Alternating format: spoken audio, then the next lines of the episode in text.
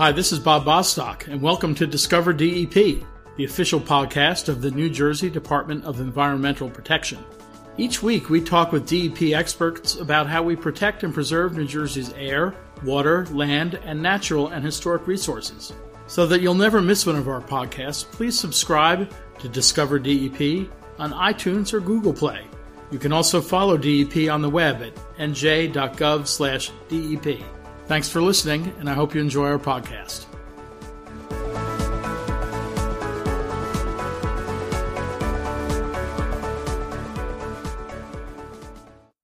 Hi, this is Bob Bostock, and welcome to another edition of Discover DEP. Today we are honored to be joined by John O'Brien, a cartoonist for The New Yorker, and of course Jeff Hoffman, DEP state geologist, two very distinguished guests today here at Discover DEP. And these two have a really interesting story to tell about a cartoon that appeared in the New York Times in 1995 and the report that it inspired. As I said back in 1995, one of John's cartoons was published in the New York Times, and the cartoon was captioned The South Jersey Climbing Team Attempts to Climb Mount Laurel after successfully scaling both Mount Holly and Mount Ephraim. And it depicts this climbing team linked together traversing flat ground. So, of course, that set off in Jeff's mind as our state geologist. You know, it is kind of funny. We have all these towns in New Jersey that are called Mount uh, Holly and Mount Laurel and Mount Arlington up in Bergen County, all these towns that are called mounts, but it, you'd be hard pressed to find the mount that they are named after since uh, much of our state in the coastal plain down in the south is really pretty flat. And what uh, passes for mountains in New Jersey would not pass for mountains in the west, let's put it that way, uh, because they are so much older than uh, the mountains in the west. So Jeff and his geological survey team uh, got thinking, and they inspired. They were inspired to write a report which is entitled "Highest Elevations by County in New Jersey." So I want to thank both John and Jeff for being with us today. John, New Yorker cartoonist, what inspired you to create this cartoon? Well, when I had the gig to do the New York Times, I was they chose me because I was a cartoonist in New Jersey. They wanted, I guess, my own perspective. And one of the first things I, I did was try to go to different angles, uh, the water gap, um, just uh, maybe the shore, the, the, the elephant on the in Margate, just things that were uh, like icons of New Jersey and just come up with uh, cartoons based on uh, you know local things that I know. And one of the one of the first things I thought I always used to uh, just laugh about the fact that they would call these towns mount and there was no mountain there. In fact, when I was uh, Boy Scout, it was the first time I really noticed it. We had a, a hike from Cinnaminson to Mount Laurel, and I was expecting to go up this big mountain or at least something close to it. And uh, I got there. I'm trying to think where's it? and we got. I guess the high point was like uh, Mount Laurel Road and uh, Hainesport Road, Friends Meeting House, and that was it. And I'm thinking, is this it? This is the mountain we would go to. And then I sort of noticed that Mount Holly was the same way, and you know they're calling these places mountains. In fact, after the study, I noticed that the highest part of New Jersey, uh, of the uh, Burlington County where I live, is all the way out near Barnegat. Wow. You know, so well in the coastal plain and highest point in uh, in Burlington County is, is what, Jeff? 212 feet. Greenwood Forest Wildlife Management Area, Woodland Township. It's too shabby. No, that's not for, too bad. For New Jersey, that's New not Jersey, bad. no, that's Yes, pretty high, especially down in the southern part They'd of the laugh state. at you in Montana, but Yes, they would. Yeah, not a mount by any description No. whatsoever. John, when you were doing some of the uh, research for this cartoon, where you mentioned uh, Mount Laurel and Mount Ephraim and Mount Holly, did you find any places in New Jersey that might have had a more modest name, and that perhaps they might have been able to uh, brag a little bit more about their high spot? Well, yes, uh, Pine Hill. All these other towns are called mountains, and then there was Pine Hill, which actually had an area called Ski Mountain, and there was a place in South Jersey where you could ski south of the Poconos, which was pretty amazing. But yet they still called the, area Pine Hill. Yeah, they could have called themselves Pine Mountain, and they would have been okay. It would have fit in. Yeah, there you go. So, Jeff, when you saw this cartoon, you uh, it, it inspired you and your team to start thinking about issuing a report about the highest points in every county in New Jersey. And, and what did you find as you went about putting together the report about our 21 counties and their highest well, this kind of arose out of a serendipity here. I had a we had a coworker who had just come back from a mountain climbing expedition in Mount Rainier in Washington, and talks about this High Pointer Club. And I'm sitting there listening to him talk. I was thinking, what are the highest points in New Jersey? We have High Point State Park up in Sussex County, that's like 1,800 feet. And the, lot of school uh, trips go to there, kids look at it. But what's highest in every county? It would be kind of fun. And we didn't have the technology when this occurred in the early 90s to really do that. But later on, we developed what's called a digital elevation model, DEM. And these are ways, or these are data taken from planes generally, to give us the elevation on now we have every 10 feet in elevation data for the state. At the same time these data sets became available, there's a software called ArcGIS, which allows us to analyze these data sets pretty quickly. So I started trying to do this. I discovered I couldn't quite get my head around it, so I decided to a young person who knew computers really well. And she was able to go through and look at the highest points in each county. And we kind of went it down then because we discovered that in some of the counties, in five counties in South Jersey, the high point was a landfill. Really? So yeah, so that well, we want we want natural highest natural high point. yes. highest natural point.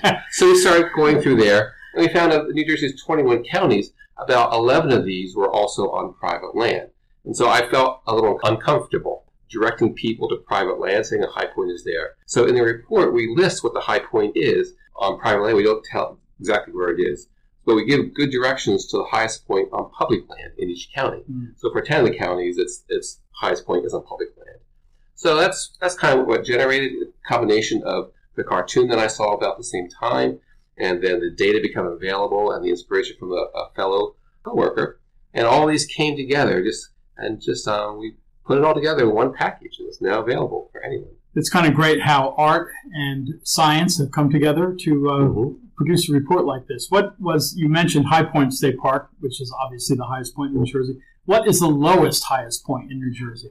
Cape May is actually the lowest at about 62 feet. You mentioned Mount Rainier. I was out there uh, this summer. My uh, son and his wife are. My son's in the Navy. He's stationed out in that part of the world. And, uh, we were very lucky that uh, every day we were out there, we were out there for a week. It was clear, and we could see Mount Rainier every day. And for somebody who hasn't spent a lot of time looking at mountains, it's quite impressive. John, you have you are a lifelong New Jerseyan. Yes. and you have found, uh, looking through some of the other cartoons that you have drawn, you can tell two things. First of all, you've got a really perceptive way of picking up on some of the little foibles that are unique to New Jersey. But I also get a sense that you have an affection here for our garden state because you poke fun, I think, in a very uh, affectionate way and not a kind of really giving us the needle. Hey, I live in New Jersey. I, I, I love New Jersey. I mean, I've always been uh, South Jersey. I've never been north of St. Earl Delran, but I love love living here. Uh, I I've worked at the Jersey Shore as a lifeguard for 46 years, actually, every every summer since 1970, Is that right? Which, until two years ago. which beach? uh, North Wild Beach Patrol. Wow, 46 years. 46 years. That's yeah, great. Just, uh, just two years ago, I I officially retired. Officially retired. But I bet you're still out there a lot. I have, and I still, um, I'm still at the shore all summer, uh, Sure. back and forth a lot, and that's well, I got a kick out of that being that I'm in Cape May County in the summertime, and, and the highest point is 60 feet. Sort of goes in with the study there Yeah. too. So that's probably at about the top of the lifeguard stand at 60 feet. That might be the highest point. Give you a good view the of lifeguard the stand is the highest point. Yeah, it probably is. How did you get into cartooning? If that's the right word. How did you get to be a cartoonist? Let me put it that way. Well, I, I, I ended up being an illustrator. Uh, I, I was drawing a lot. That was sort of my forte, and I decided to go to art school. I went to Philadelphia College of Art, which is the University of Arts now. And I, uh, you know, once I got out, I was a freelance uh, artist illustrator. I was just looking for work in every direction, you know, and I found a lot of work in children's books uh, right away. I started getting so so I I was looking for other things like uh, anybody advertising or newspaper illustrations or, or whoever would hire me. And cartoons also seemed a natural thing. And I, I just had, had a sense of humor and I was trying to peddle cartoons around too. And, uh, so I started doing that. The first ones I had published were Omni Magazine, which was a science magazine. It's not around now, but and eventually I submitted to the New Yorker and they started buying some of my work. And And the New Yorker is considered, I think, by everybody probably the toughest place to break into as a cartoonist. It is, but you know they're they're looking. You know, they, and I was lucky enough to, to have them interested in my work. Of all of the Jersey cartoons that you've uh, done, do you have one that's a particular favorite? Well, maybe the Washington's Crossing because it's a silly pun, and it's uh, you know there, I saw signs down there that said Washington's Crossing, and I just took the uh, apostrophe away from the the N and the S and had real George Washington's crossing the streets there. And silly is very base, and I said, why not? That's, or the Delaware Water Gap kids. you know. Yeah, uh, it's funny about the Washington's Crossing because if you go down to the reenactment, uh, they they not only have someone as uh, my understanding is they not only have someone portraying General Washington, but they also have a backup. Uh, so, uh, in fact, I suppose you might actually be able to see Washington's Crossing down at the uh, down at Washington Crossing State Park on Christmas morning. Jeff, tell us a little bit about whether any of the towns in New Jersey. We've got 565 towns that have the word mount in them. Do any of them have a real mount? I was thinking about that question earlier, and I think that's analogous to a kindergarten foot race. I mean, someone's going to be fastest. They're not going to be very fast, but in that population, someone's fastest. So if you're in South Jersey, even a little elevation, if it's five, ten feet, is going to look like a mountain to anyone there. Everything's relative. And certainly in Northwest Jersey, we actually have real mountains of 700 foot difference between the top of the ridge line and the valley. You can see what's going on. But even in South Jersey, I know down in the Pinelands, especially the Pine Barrens, you get a little elevation, a little rise, even five, ten feet. You can see over the top of all the trees nearby. So, in one sense, yes, they count as mountains because that is a relative term. You see, you can't say they're not mountains. They Hmm. really are. And uh, did you do any research into why some of these towns got their name after a mount, Mount Laurel? I don't know. Maybe they had Mountain Laurel there or something. I checked on um, Mount Cherry. There was a person named Cherry, I believe, a Mhm. tavern, and it, it was the high point in the road. It's probably the driest part around. And we called the mountain because before all the modern drainage occurred in South Jersey, it was quite wet. Many parts were, and even a few feet elevations where you put your homes. And they got uh, the mount because that's where it was dry. It was wet and dry. Dry parts were the mountains. Of course, it would have been since it was the home to a tavern. It would have been simultaneously the driest and the wettest That's part right. of town. That's Yeah, a good Which point. is great. Excellent Which is great. Another uh, another thing in New Jersey. John, did you have any idea when you did this cartoon that it would inspire geologists and scientists to go out and, and figure out, you know, where really are these high points in New Jersey? No, I, I actually, when I originally did the cartoon, I was hoping that New York Times would like this. You know, there's some you submit and they don't work, and some you do. But this is something that I thought was funny, but I didn't know whether it would be picked up somewhere else. They happened to like it, and then I was uh, flabbergasted when you sent me the. Uh, they did a study on the cartoon. It was great.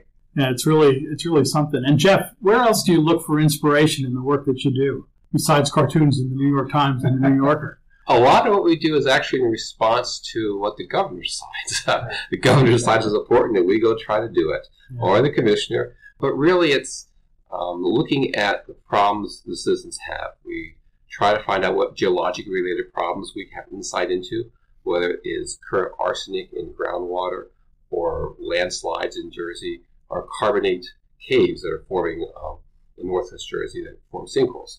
So just try to keep an eye out for geologic hazards mainly and try to respond to them. Hopefully before they are a real hazard, but at least after it occurs so we can figure out what's going on and try to stop it. And John, you mentioned also being a lifeguard down in Wildwood for 46 years, which is quite something. Uh, that's what a, what a variety of of uh, talents and skills you have brought to your work in your life. Lifeguard and cartoonist, saving people and giving people a good laugh. Well, it was, uh, you know, nine months of the year I'm sitting in my lair drawing and in my chair and working hard and have my own little world there. It's nice to have a little summertime where I was at the shore and dealing with the public and out—it's just a whole different environment. Me. I would get ideas and hear that, you know, the two work together. Sure. And I would think that uh, you probably had a few uh, cartoons over the years that were inspired by things you saw on the beach as a lifeguard. Oh, certainly, certainly. I, one time I did a cartoon of uh, where I would park my truck down by the water's edge. I, I would put cones out, and there was, you know, to sort of reserve a spot. One time I did a cartoon of a police officer on the beach, and he had the tape around him for his spot.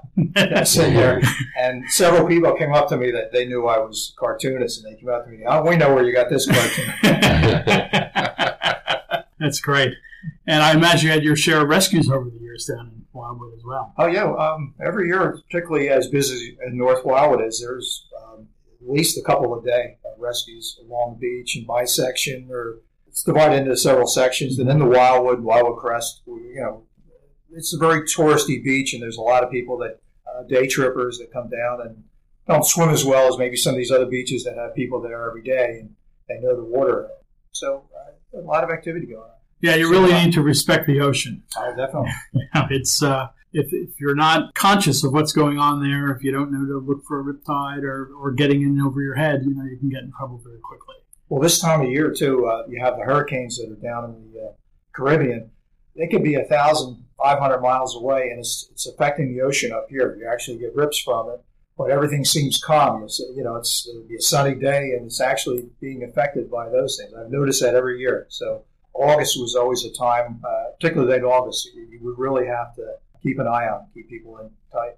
Uh, Jeff, what else do you have planned coming up as state geologist? I know we're talking about a upcoming display in the lobby here at 401 East State Street of uh, fluorescent minerals that are found in New Jersey. What can you tell us about that?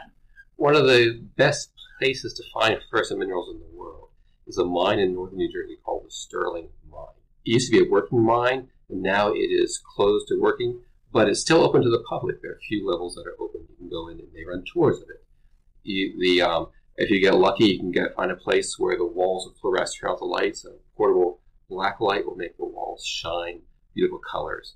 I was lucky enough in the mid '80s to go about a mile underground where they're actually mining it out, and the entire wall just shone more brightly than a rainbow under black really quite interesting. So our goal then is in our display here at 401 is to have a little case with a black light over it, so anyone walking by can see specimens of these fluorescent minerals right there. It's got to be way cool. Now, John, maybe this uh, story of fluorescent minerals deep in the ground in New Jersey might prove an inspiration for one of your future cartoons. I'm thinking right now. I'm going to come up with something. Yeah, because you know we certainly have a lot of. I've, I've been in a fair amount of not recently, of course, but a fair amount of clubs over the years that uh, have black lights and see everybody fluoresce. You know, who knows, there might be some connection there. Yeah, yeah. Turnabout is fair play, right? But we'll keep an eye out for that. Great. I just wanted to um, conclude by observing that one of the great things about science and about the discoveries of science, and I think you both will agree, is that often the greatest ideas and the most interesting ideas kind of come about by happenstance. You know, you hear about Newton sitting under an apple tree and having an apple drop on his head, and it inspired him to come up with the law of gravity. And uh, it's great that this this report was inspired by this wonderful cartoon that appeared in the New York Times back in 1995. And I'll point out that if you want the report for yourself, go to njgeology.org and download the report, Highest Elevations by County in New Jersey. Well, thank you for that. And we have on the description of the podcast a link to that. And um, John, do you have a website or anything we ought to put, send people to? Yes, uh, John O'Brien Illustrator. It's, uh, it's a little introductory uh, website. Well, that's great. We have a link to that website on the description of the podcast as well.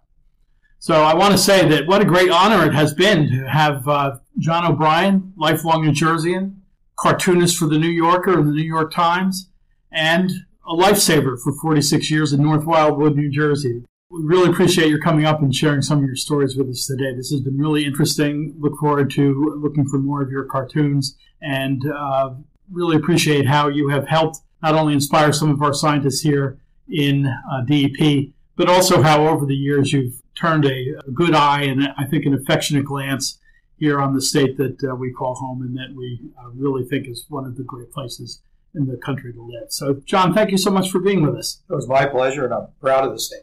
And Jeff, thank you too. You uh, do great work as our geologist, and uh, we look forward to the opening of that fluorescent mineral display down in the lobby of this building. Thank you very much. Okay, thanks everybody.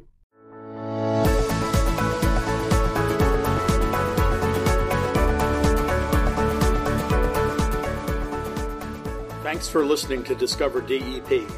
If you have comments on the podcast or ideas for future podcast topics, please email us at podcast at dep.nj.gov. Enjoy the rest of your day.